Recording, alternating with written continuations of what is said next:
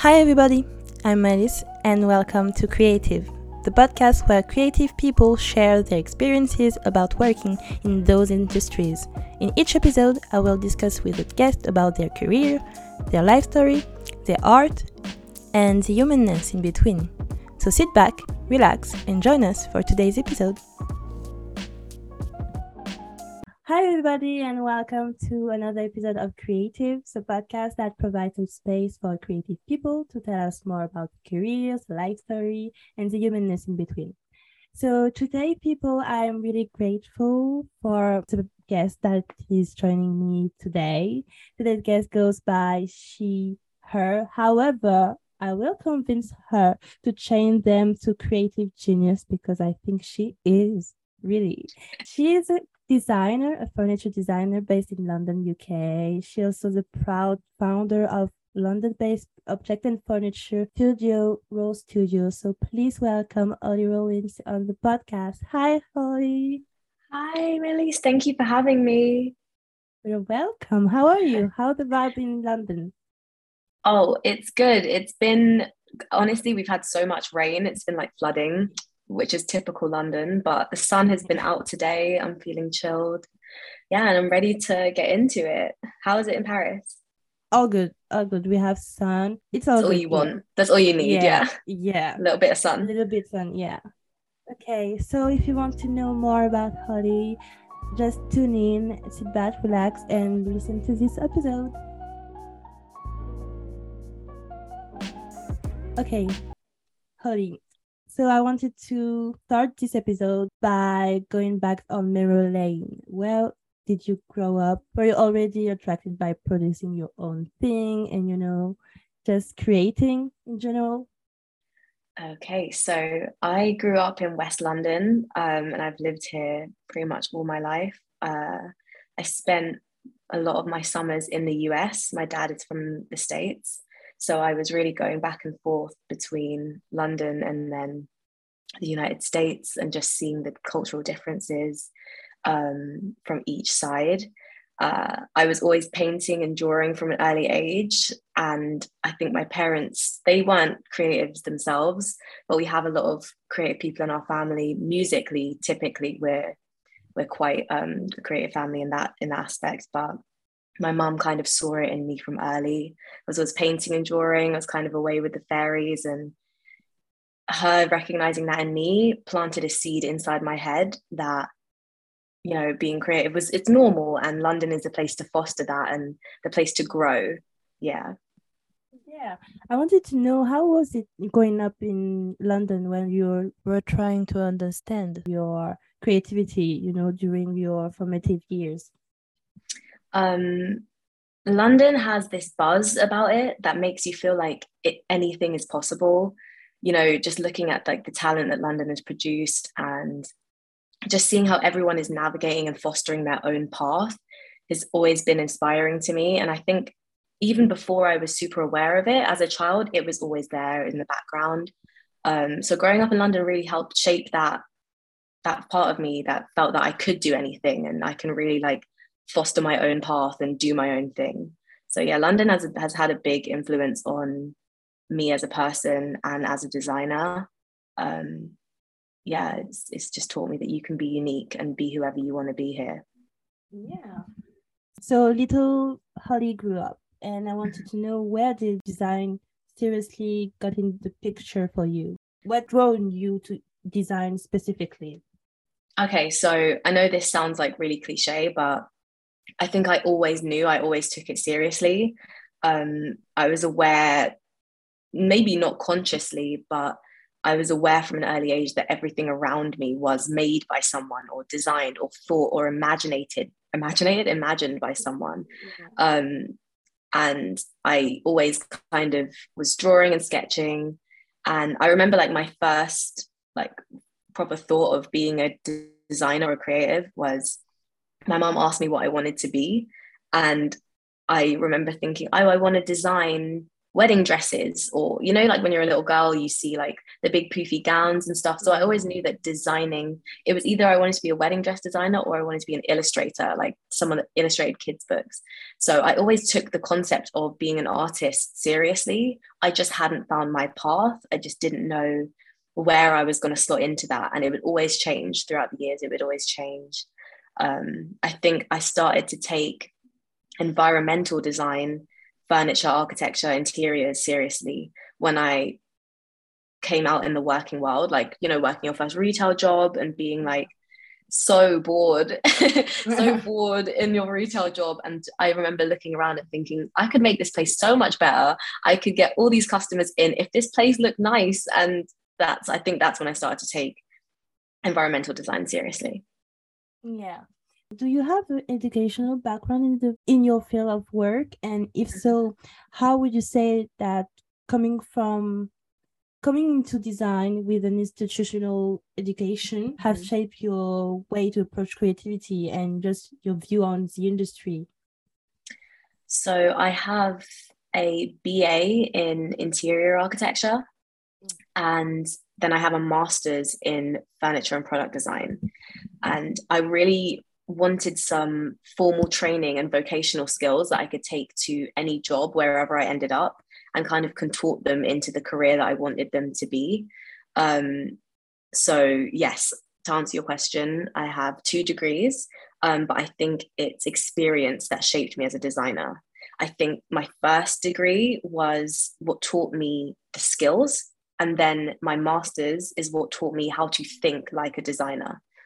Yeah yeah i have to say like i i was really happy that you were you know going for being here because like i i saw in your journey parts of mine because in high school i was in a special class specialized in design and applied art and one thing that made me go on a different path now it's like I felt like they tried to put me into a box. In a box. I, yeah. yeah. And that really just disgusts me from design. It's, and yeah. It's so similar here though. Um I was fortunate enough to have like a really amazing art teacher in school who told me that there were all these different paths. Um, and I don't think everybody had that.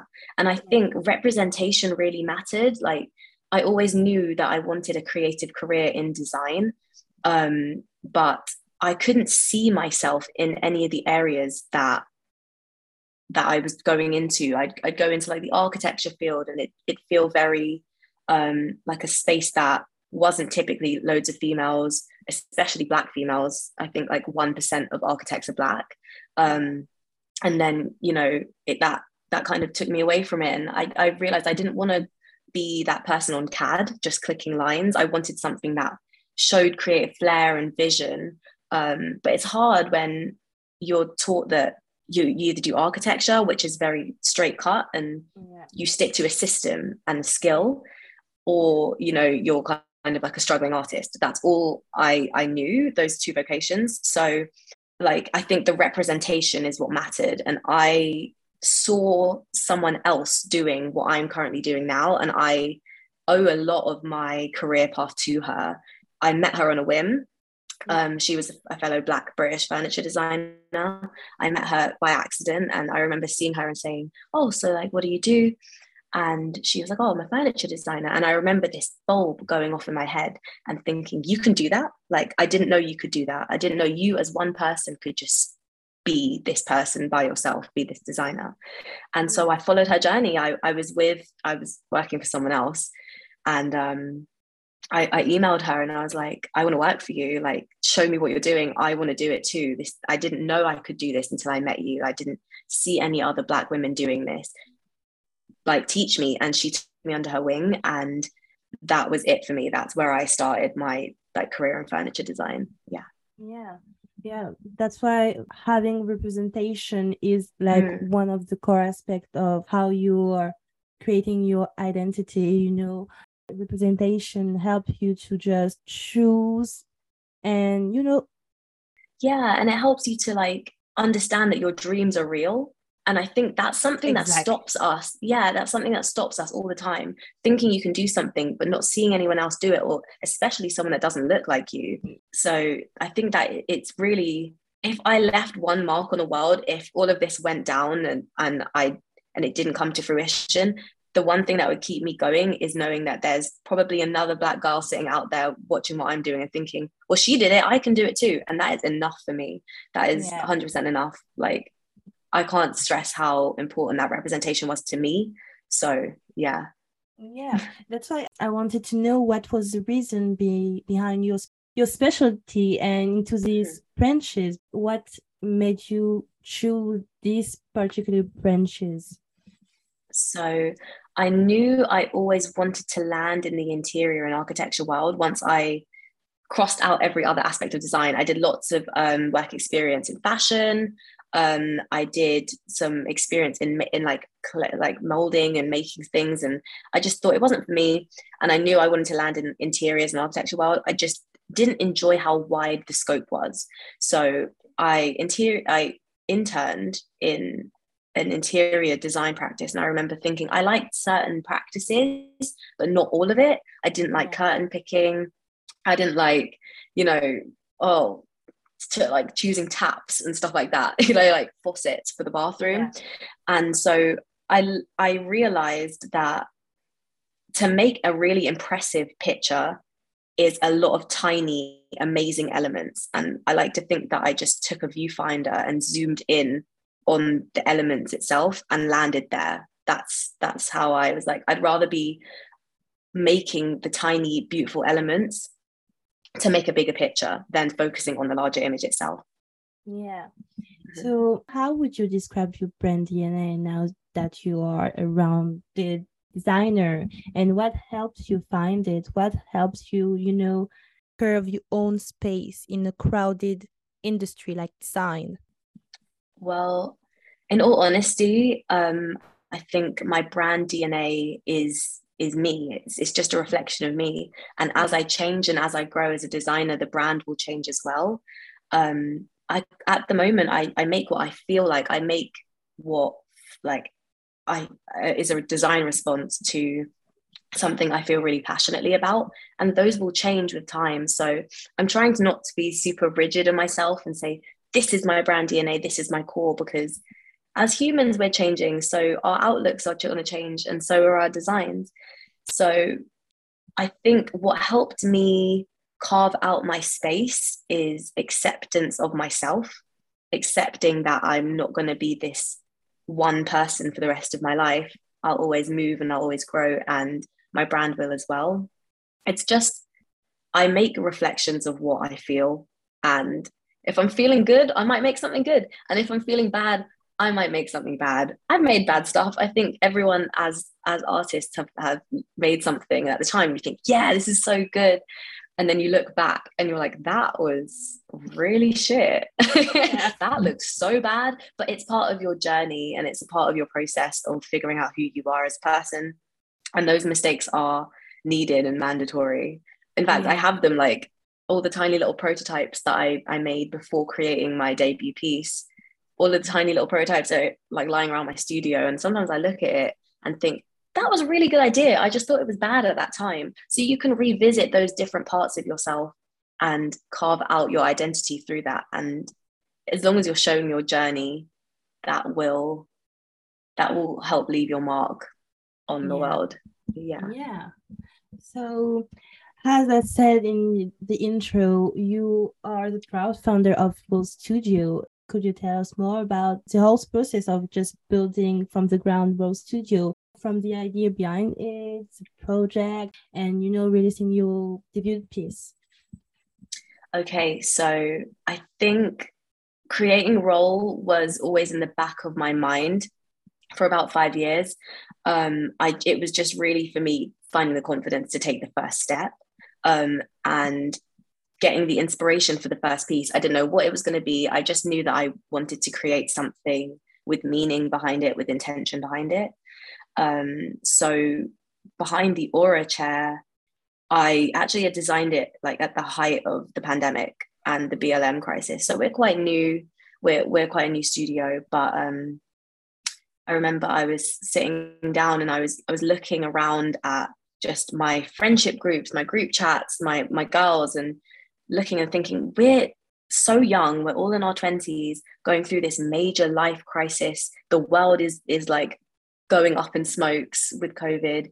And on top of that, as as people of color, as black women, as black people, we were hurting double time because of everything that was going going on with George Floyd.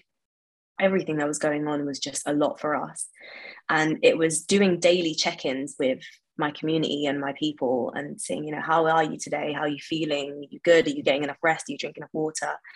And I wanted to create a design response to Black mental health and how we can care for each other or how we can just find our peace within the objects that are around us. And I thought to myself, how cool would it be if I designed a chair specifically for the use of meditation? And meditation can be anything. It can be sitting down, it could be journaling, it could physically be meditating and you know visualizing, but it can also just be taking some time for yourself. And I wanted to create something that fostered that and that helped that and aided that so with the design process, I looked into what colors soothe your brain and what calms you down, what textures, what materials, what shape language. And I, I remember looking into loads of like neurological studies and journals on shapes that can soothe you. And I really wanted whatever I created, whatever it may have been, to just envelop the user and the sitter of the chair and just make them feel so secure and so at peace. And that is my design response to how i wanted to help my community. So that's that's how the aura chair came about.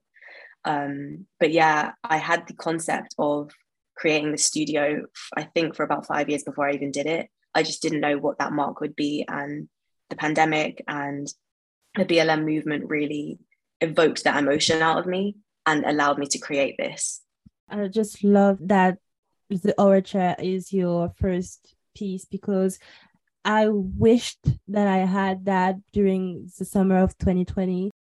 I had to say it was a very traumatic experience for me. Mm. And mm. I, when I get overwhelmed, I really just go into yourself. From, yeah.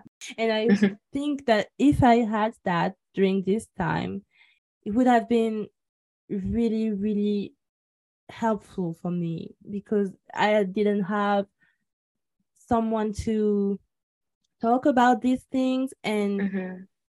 Mental health is something really important for me and the only thing that i had really was my journal so i really yeah. like to have my space and my time for yeah. journaling when i'm overwhelmed and i think that's just really a great piece like i like creativity but i like creativity with purpose and yes and yeah. intention more thank you it, yeah. um, another thing about the pandemic was that we were stuck in our surroundings and yeah. everything really felt like Groundhog Day, you know, it was the same thing every single day. And I thought, like, what would I love to have in my house that would just just make me smile or remind me that, you know, like when I look at look at the chair in my studio, I'm like, okay, this is what I'm doing this for. I'm doing this for my community. I'm doing this for you know my health my creative expression. Mm-hmm. And for me it's not necessarily about pushing a product like i'm not going to sit here and say you need this chair in your house for your mental health to be better. No it's if you can have the chair in your space and recognize the context behind it talk about it with your friends or your family and and it reminds you of like putting yourself first and your mental health first and finding your peace in your life, however that may look. I just wanted something that represented that, an object that represented that. So yeah, yeah. I'm glad you like yeah, it. I, yeah. I was going through your website and I was like, yeah, something is different with your creative process. I just felt that because I don't know, it was not a creative process with the aim to just create with a logical core, a logical yeah. lens. It was more a, a, aim to create with emotions, you mm-hmm. know, first, yeah, and then logical. It yeah. was not like really look at me, go have my chair because you mm. will do that, that, that. No, if you want the chair, go get it. You know, mm. it really just speak to you as a person and not as you know a human that just need to sit, some, sit yeah somewhere. yeah and i think that that reads in the unconventionalness of the chair. I think when I first went to go and get it manufactured, I remember taking the model and the renders and the, the measurements to the manufacturer. And I was like, this is what I want made. And they were like, what is it? And no one could figure out what it actually was. And I was like, that's what I want. I want you to have to think about what it is. It's not going to look like your bog standard, you know, chair in an office or in a living room. It, it has a lot of intention behind it and the use of it is completely different to a normal chair. You don't sit on it conventionally you kind of sit on it upside down. So where you think your head would go it's actually where your legs go. And the curve is where what supports your back. And i read an article um, during the pandemic about navy seals like the american navy how they nap power nap um, and get 15 minutes power nap by sitting in this really specific position where your legs are upright and your your head is down and your body is kind of at this you know angle that looks uncomfortable but it, it takes all the pressure from underneath your back and, and it sends you into this amazing sleep an amazing power nap. So that's that's something that i incorporated into the chair design. And yeah like you said i just I didn't want to just create for the sake of creating a chair. There's thousands of chairs out there, but I wanted it to have representation, meaning, and intention behind it. And I'm glad I did it.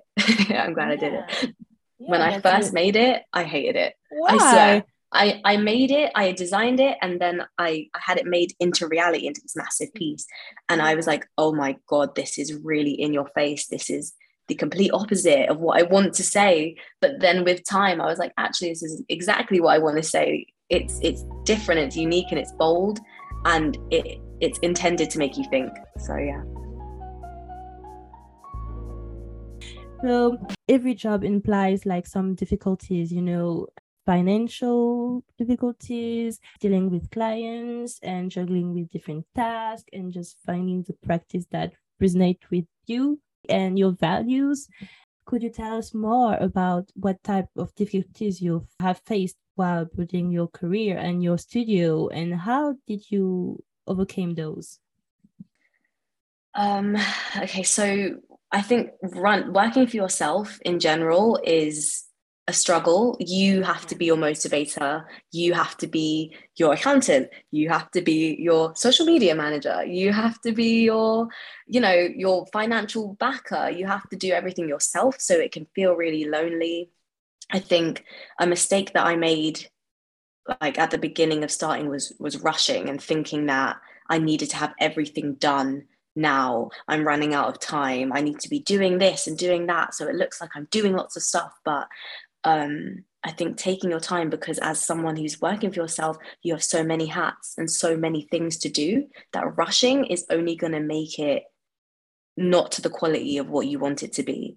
And that can cause a lot of burnout and when you're constantly rushing things um, you trip up and then you start to self-doubt and you start to think, oh my gosh, nothing's going my way and nothing's going right. I'm not doing this correctly. But really, what I needed to do was just take a step back and look at everything and work my way through methodically so that I wasn't stressing myself out too much and, you know, just taking my time and just not thinking that you have to have everything figured out within your mm. first year of launch. That's so ridiculous.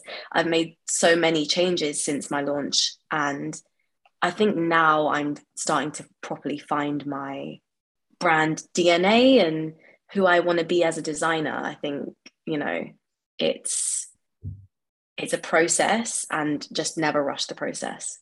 Yeah. I like that you shed light on how you were rushing in the beginning because beginning steps are always really overwhelming for creative mm. people. I felt this way because you know you are in this like limbo where you don't know where to start and you know yeah. you are stuck between if i'm rushing i may not see what mistakes or just you know silly things to not supposed to do or mm-hmm.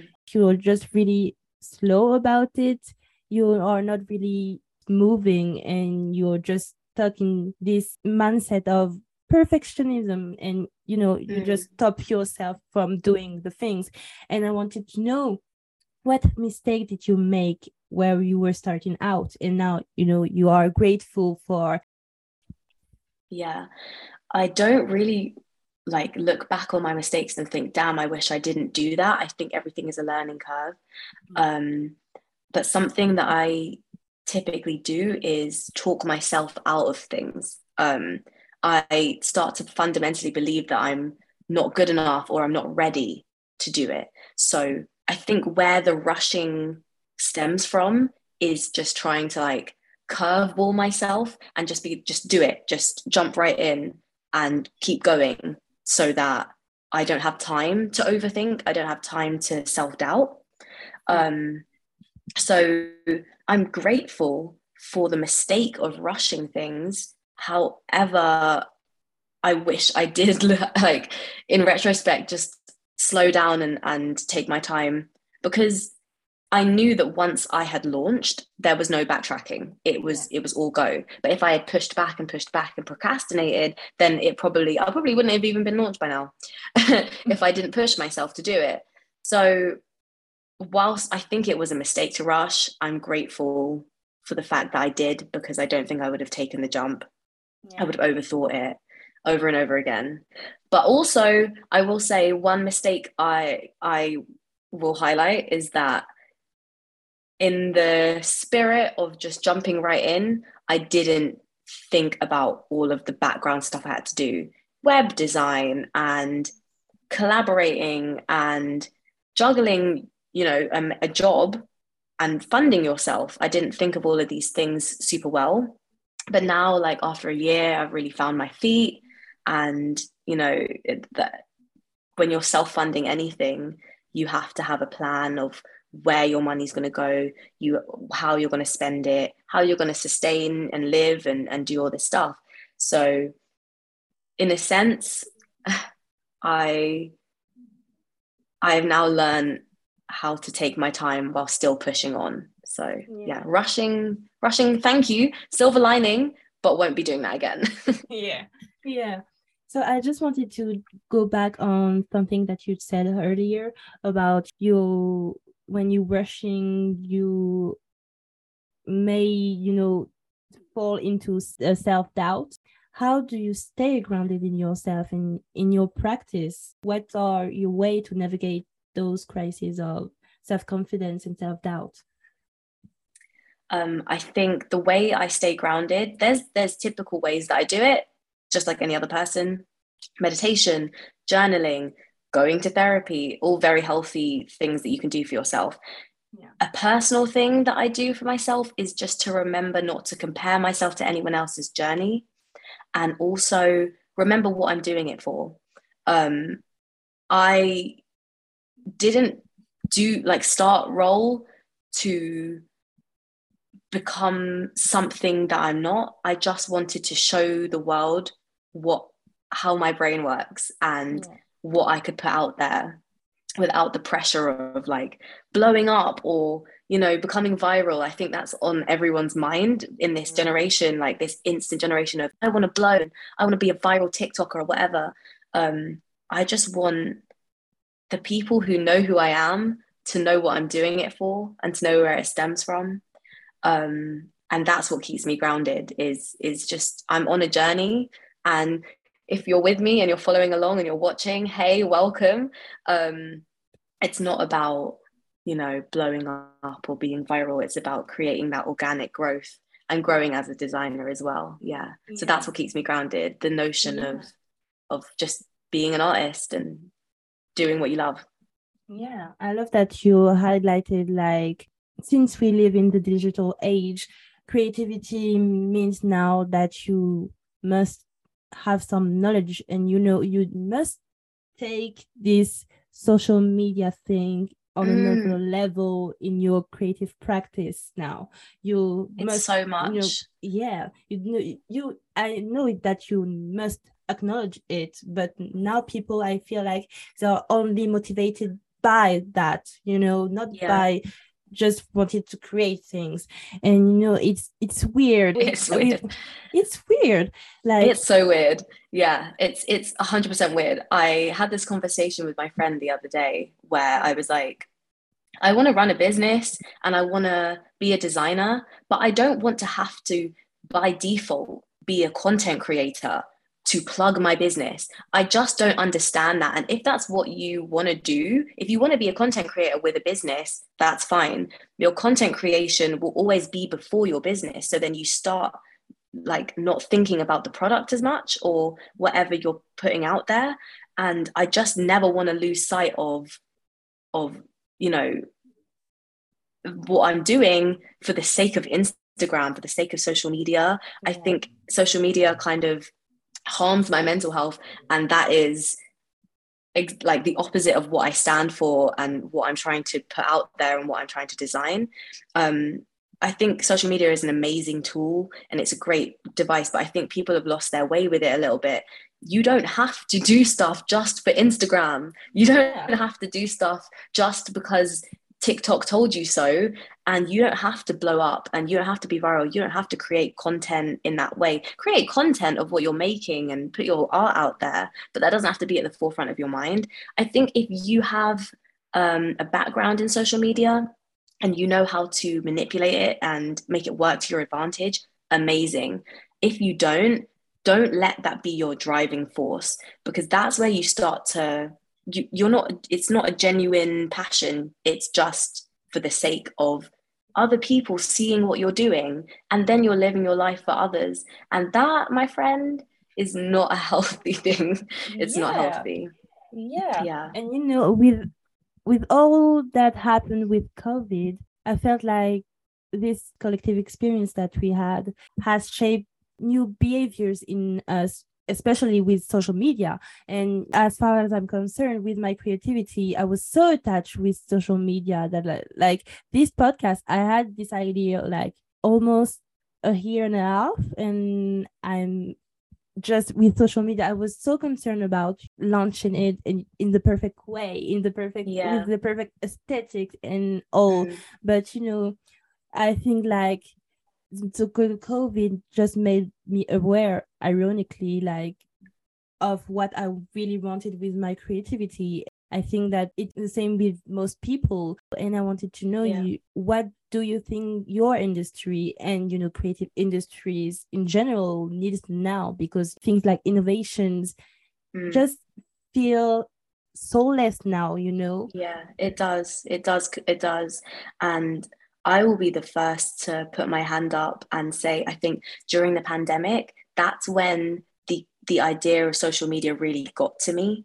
Um, I have been a model for majority of my adult life, and that's how I made my income. And when I couldn't, when I was stuck in my house and I couldn't go out, the only way you would get paid as a model was to do at home shoots, to do um, content creation or to push a product on your Instagram. And I'll be the first one to admit that I got caught up in that for a little, for that period of time. It's never, before that, it never crossed my mind. I never wanted to be an influencer. I never wanted to be a content creator. But when you're locked away in your house and your only mean of, means of income is taken away from you, I started to really focus on it. And I was like, I need to be doing this, I need to be doing that. And that was all going on on the side of creating the aura. So there was like two really conflicting parts of my journey during the pandemic. And it was coming out of it and and realizing like, yo, this isn't actually what I'm about. The latter of like, you know, being a designer and creating something is what I'm about. I just just got lost in that source of trying to create income to push that dream. And that can, could have taken over really easily. That's that is the scary thing about it for me. I'll, I'll, put my hands up and say that. I'm glad i've come out of that. Um, i'm now in a different frame of mind. And also it's okay to ebb and flow with what social media influences you to do. Because as a collective and as a group of people especially as a generation we're led by this thing it's a machine it's a it's something that funds uh, pushes like consumerism and we're kind of taught to believe that this is the only way you're really going to succeed. But I think being genuine and just showing your journey and being true to your truth is what will help you thrive as a designer. It's not about clout, it's not about numbers, it's not about following. And what you said about launching in the most um, aesthetic way, yeah. I can really resonate with that. I was so in my head about it. But you know what? It is okay to rebrand, it is okay to relaunch. As you change, so should your image, so should your brand DNA. And I'm in the process of going through a rebrand with my studio right now. I don't know if you saw it before. Yeah. We have a new website launching, um, which I feel is way more true to who I am now. Um, you know, I cleaned up the Instagram, and it's okay to rebrand, and it's okay to change your mind and your opinion, and it's okay for your social media and your brand to reflect that. Um, it's just making sure you're not caught up in the notion of content creation for the sake of content creation. Yeah. Yeah. Yeah it's really something that I just noticed in people that social media push you to create a certain identity and something yeah. and, I think it just dumb it's, it's branding yourself yeah. yeah it's it's literally just like you are the brand sell yourself but it's okay to take a step back and push yeah. what you're more what you believe in more if you're the type of person that's that way inclined where you're like yeah i want to be the face of this and i want to be you know a, a, a celebrity in my own right, then fair dues. And that's amazing if you have that confidence and you have that driving force behind you. Me personally, I it's it's so contradictory to what I do as a, as a day job. Like I'm a model, but I very much enjoy privacy and letting my my work speak for itself, not my image and not what I look like to other people. And I think, you know, in the modeling industry, you are judged at face value for whatever you look like. And that is what you book jobs on. And that can be really damaging for your mental health and for your for your formative years growing up, your your identity and your self-worth. And I'm so glad that I can have an identity outside of that industry that shows my core because on a day-to-day basis i'm just judged on face value of what i look like or you know what i can present to the public.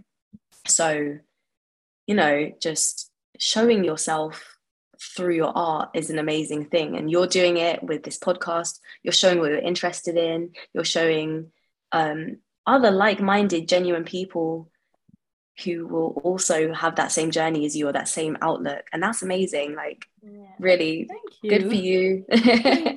no worries. Yeah. I just wanted to jump back on something like you said your day job is being a model. You know being a model seems so mesmerizing. You don't know really what do you need to really do. It's not just cheese and smile on the camera.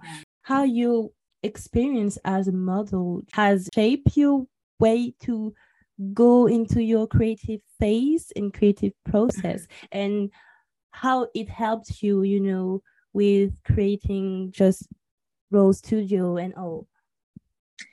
Okay, so I think modeling is such an interesting interesting industry um, so I, I'm sure you can identify with this as a black woman. Um, you you're you're thrown out into the world knowing that you're at a slight disadvantage to everybody else because this is a, a white man's world. This you know the, like the infrastructure is not set up for us the same way, and in modeling, it's kind of doubled. You you're kind of told I that you have to work harder than any other white model with blonde hair and blue eyes because you are a black woman or a black yeah. man as a model. And that's something that i was told you know you, it's kind of ingrained in you anyways as a person. But i was physically told that in my first agency you're great. You're just going to have to work harder because you are a black woman. And that if you don't have a thick skin the industry can really break you um, it's constant rejection it's like going castings is like going for a job interview every single day and maybe you'll get it maybe you don't um, but it's it taught me resilience, thick skin, and to not take things personally. And it also taught me that your personality shines through. You could show up to a job with three other girls that look exactly like you, but what will get your client to rebook you is showing who you are and your personality. And I'm lucky and I'm grateful that I was able to foster this career because it allowed me the time and space to develop myself as a designer.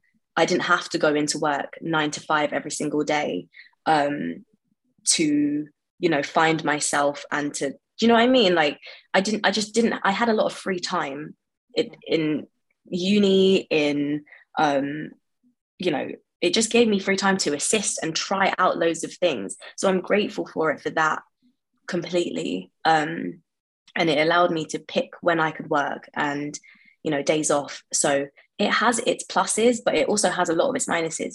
And if you are the type of person that is easy, that is like sensitive, I'm I, I'm sensitive. I think I've just grown a thicker skin because of the industry. It's taught me a lot of resilience and it's taught me about rejection. Um, and it's helped me it's helped me push through the naysayers. Um, when I started ROL, a lot of people didn't understand what I was doing, and there's just there's not a lot of um, representation within the furniture design industry, especially as, as Black people. Um, but it, I think the resilience I had gotten from modeling allowed me to push on and carve my own path out and allowed me to have some tunnel vision. As a human being, sometimes you get into your mind and you're like, oh, can I really do this? Do do other people believe in me? Like, am I a joke? Like, do you know what I mean? Like you can yeah. you can get into your head. But I I think like just knowing that you can get through in yourself and you can believe in yourself is really your my driving force. Um, I always say that if I don't take myself seriously, no one else is going to take me seriously. Yeah. So it's it's really believing yourself, and I think modeling taught me that resilience. It it really is a hard career to have. I don't I don't think it's glamorous at all. Um, you're constantly like told little bits about you are not correct for the job that you're doing um, if it's your height or your shoe size or you know your hair texture those little tiny micro micro things that people comment on can really get you down yeah. it's just taught me that you have to push through and know that you are there because of who you are like and how you are with people yeah. so and to put it in a really long-winded way it's such a complicated yeah. industry but it's it's it's taught me a lot and it's it's allowed me a lot of space and freedom so I, i'm grateful for it yeah yeah